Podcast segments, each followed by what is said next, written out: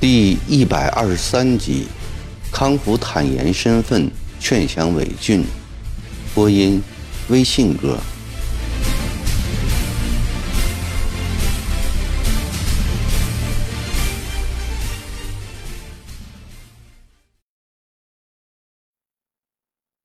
亲兵将云马文书送到韦俊的卧房里，卧房里灯火明亮，韦俊。正在与康福聚精会神地对弈着。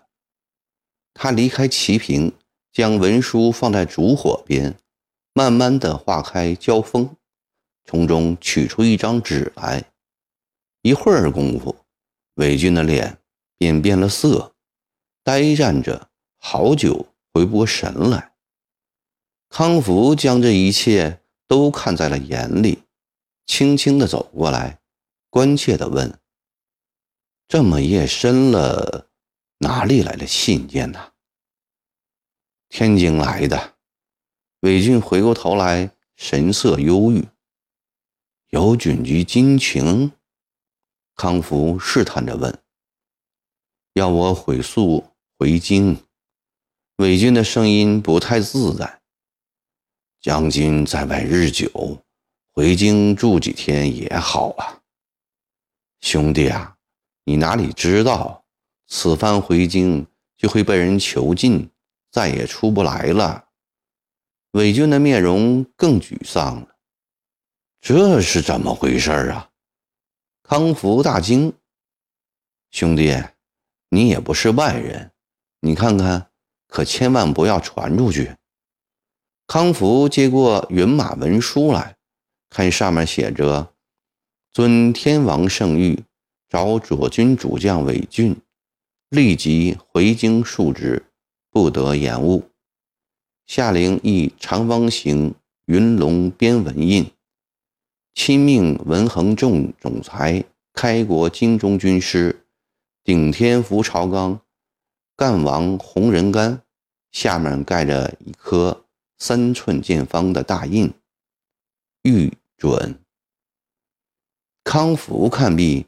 把云马文书放到桌上，两人都无心再下棋了。康福问：“韦将军，文书上并没有囚禁的意思，你何必如此焦急呀？”兄弟，你不知道这中间的底细。”韦军叹息道：“丙申六年十一月，我困守武昌。”孤城四个多月后，终因粮尽援绝，不得已退出。事隔三年多了，前一项风闻干王要追查责任，怀疑我是任兄长被诛而有意放弃武昌的，要我回京向天王陈述战事的经过。有这等事？康福警道。小人在江湖上到处听说，将军功高盖世，天国三克武昌，有两次的指挥便是将军。论功劳，天国将官中难找得到几个。况且事过三年，还提他作甚？这干王何以非要与将军过意不去啊？就其实也不是干王的主意。完全是天王长兄信王、次兄永王有意陷害，韦氏家族只剩我和以德二人。以德年幼不更事，信王、永王必欲置我于死地而后快。韦俊木然坐在齐平对面，忧心忡忡。将军，不是小人多言，陷害将军的。名为信王永王，其实就是天王。天王对将军一家太不公道了。康福满腔义愤地站起来。小人听人说，北王当年与天王结为异姓兄弟，毁家起义，全家老小一百余口都加入了义军，从金田打到天津，战胜攻取，出生入死，其功不在东王之下。东王逼天王封万岁，当时北王正在江西督师，天王首召北王，义王燕王回京秦王，北王杀东王，乃奉诏行事，名正言顺。谁知事情闹大了，大王却挨不过北王燕王，杀二王来平息内乱，这已是大大的缺德。而后。又定东升节，封右东王，而将北王王陵打入地狱，使天国数十万两广老兄弟心寒齿冷。如此天王，岂不太自私残忍？康福这几句话说到伪军的心坎里去了，他热泪盈眶，甚为感动，以手示意康福坐下来，小声点。康福坐下，压低声音继续说：“现在他以为青妖江南大营溃败，天下坐稳了，又要来算计将军了。天下有这样的道理吗？将军，依小人看，这天王早已不是今天起义时期的传道先生了。他煞费苦心，为洪氏一家一族谋私利。”而不顾当年冒死从他起义的数十万兄弟姐妹的利益，将军，你心里难道还不明白吗？韦俊望着康福不作声，多年来心里想的，今日由康福嘴里痛快淋漓地说出，他感到非常的舒心。天国虽然不知王长兄、次兄拥掠贪弊，义王就是被这两个小人排斥出京的，但天王偏偏要封他们为王，最近又封续王，对王都是洪姓子弟。洪仁干来京不过一个月，天王不顾何朝文武反对，便封他为军师、干王。总理朝政，一个未立寸功的白面书生，凭什么瞬息之间就一人之下，万人之上呢？还不是凭一个“红”字？我前相在天津听人说，天王进小天堂八年之间，只到过东王府一次，足不出王宫一步，终日在后宫饮乐，不管朝政。如此昏聩的君王将军，值得为他效忠吗？兄弟，你不知道，当初起义时，我们韦氏全族人都起过誓的，绝不背叛教义，绝不背叛天王。我们不能违背自己的誓言啊！韦俊面色痛苦，看得出内心正在进行激烈的斗争。哈哈哈！哈康福放肆地笑了起来。韦俊忙用手捂住他的口。将军也太忠厚了。你们韦氏家族宣誓不背叛天王，天王却背叛了韦氏家族。这几年来，他从来没有真正相信过将军。前年任命将军为左军主将，那是迫不得已。现在稍一稳定，便露出真面目了。将军想过没有？五军主将，其他四人都已封王，唯独将军例外。将军受死奚落，有何威望去统帅士卒？有何颜面对待韦氏父老兄弟？这一句话深深地刺痛了韦俊的伤心处，他的心。在汩汩流血，他的四肢在阵阵抽搐，好半天，他才从极度悲痛中苏醒过来。兄弟，你真是一个有血性、有见识的好汉。干王这道命令，你说我该如何处理？不理睬，康福不加思索地回答：“天国军律，违令者斩啊！”韦俊摇摇头：“学一往，令数一致。”康福很快指明第二条出路：人数太少，难成气候。韦俊又摇头：“再不然，改换门庭，投靠朝廷。”康福想了想，说：“兄弟，你怎么能说出这种话来？”韦俊惊恐地瞪起眼睛，死盯着康福。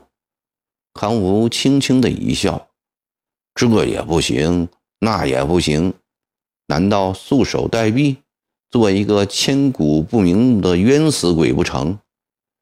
我看也只有这一条路了，弃暗投明。”你，康福弃暗投明的话引起了韦俊的怀疑，他忽地站起，陌生人似的将康福上下仔细打量一番，厉声问：“你是不是曾国藩派来的奸细？”将军，你说对了。康福坦然地说：“我不叫米芾。”我是曾国藩曾大人麾下亲兵营营官康福，特来为将军指出光明大道。韦俊大惊失色，猛地从墙上抽出佩剑来，指着康福怒喝：“大胆轻妖，你竟然钻到我的衙门里来了！老子砍了你！”康福神色自若地说：“韦将军。”你砍了我就能救你的命吗？依我看，他不但不能拯救你，反倒加重了你的罪责。韦俊的手软了下来，突然的倒在了椅子上。韦将军，康福换上了平和的语调，恳切地说：“请您息怒，暂且不要理会我的身份。你冷静想一想。”我刚才说的这些话对不对呀？韦俊不作声，康福继续说下去：“韦将军，你那天不是问我围棋是怎样到了我的手吗？我今天告诉你吧，我是一个普通老百姓，哪有可能得到前明御用之物？这副围棋是曾大人的，当今皇上。”亲手赏赐与他，他久慕将军棋艺，特地要我将这副棋子送给你，和你交个棋友。有这事？韦俊十分惊讶。曾大人思贤若渴，惜才如命，将军不只是棋艺受曾大人器重，曾大人更是钦佩的是将军带兵打仗之大才。我打死他手下第一号大将，他不恨我？哪里的话呀！曾大人正是从此看出将军超群的才能，他特地让我向将军致意：若将军现池州府投奔朝廷，曾大人将奏请皇上授将军总兵衔。这怕不可能吧？我的军队杀死乡勇何止千百，他曾国藩能不记仇？曾大人想的是国家大局，从不记个人恩怨。不信，请将军看这个。康福说着，从蓝布包里取出一幅字来，这是曾大人送给将军的。韦俊展开，这是一张条幅，上手写。韦俊将军两正，下手题“笛声曾国藩”，旁边一枚鲜红的印章，衬出两个清晰的白文“笛声”，中间提着一首七律：“圣主中兴迈圣周，连篇方招并公侯，神威玉胁雷霆下，大业长同江水流。”汉祖成文韩信勇，唐宗义次尉迟求，凌烟台阁芳心构，棋子偏南一列收。字迹刚劲严谨。韦俊以前见过曾国藩的字，知不是伪造。他卷起条幅，许久不说一句话。康福在一旁耐心等着，慢慢的将棋子收好，装进檀香木盒里，双手递给韦俊说：“将军不必急，再从长计议。这盒棋和字，请收好。”曾大人要我多多致意，他愿意和将军交个棋友、师友。我走了。康福说罢，迈步向门口走去。等等，韦俊叫住：“康英官，这是件性命攸关的大事，不能有半点马虎。我一直听的只是你一面之词。”并没有见过曾大人的面，叫我如何拿得定主意啊？将军要见曾大人，康福兴奋地说：“那容易，我陪将军去。”不，韦俊摆摆手，让以德跟你去吧。也好，不过，康福说：“以德是将军的侄子，将军对他的生命安全。”可能会不放心，这样吧，我留在将军身边做人质，另外再安排人陪小将军去，如何？那太委屈你了。韦俊显然被康福的诚意所打动，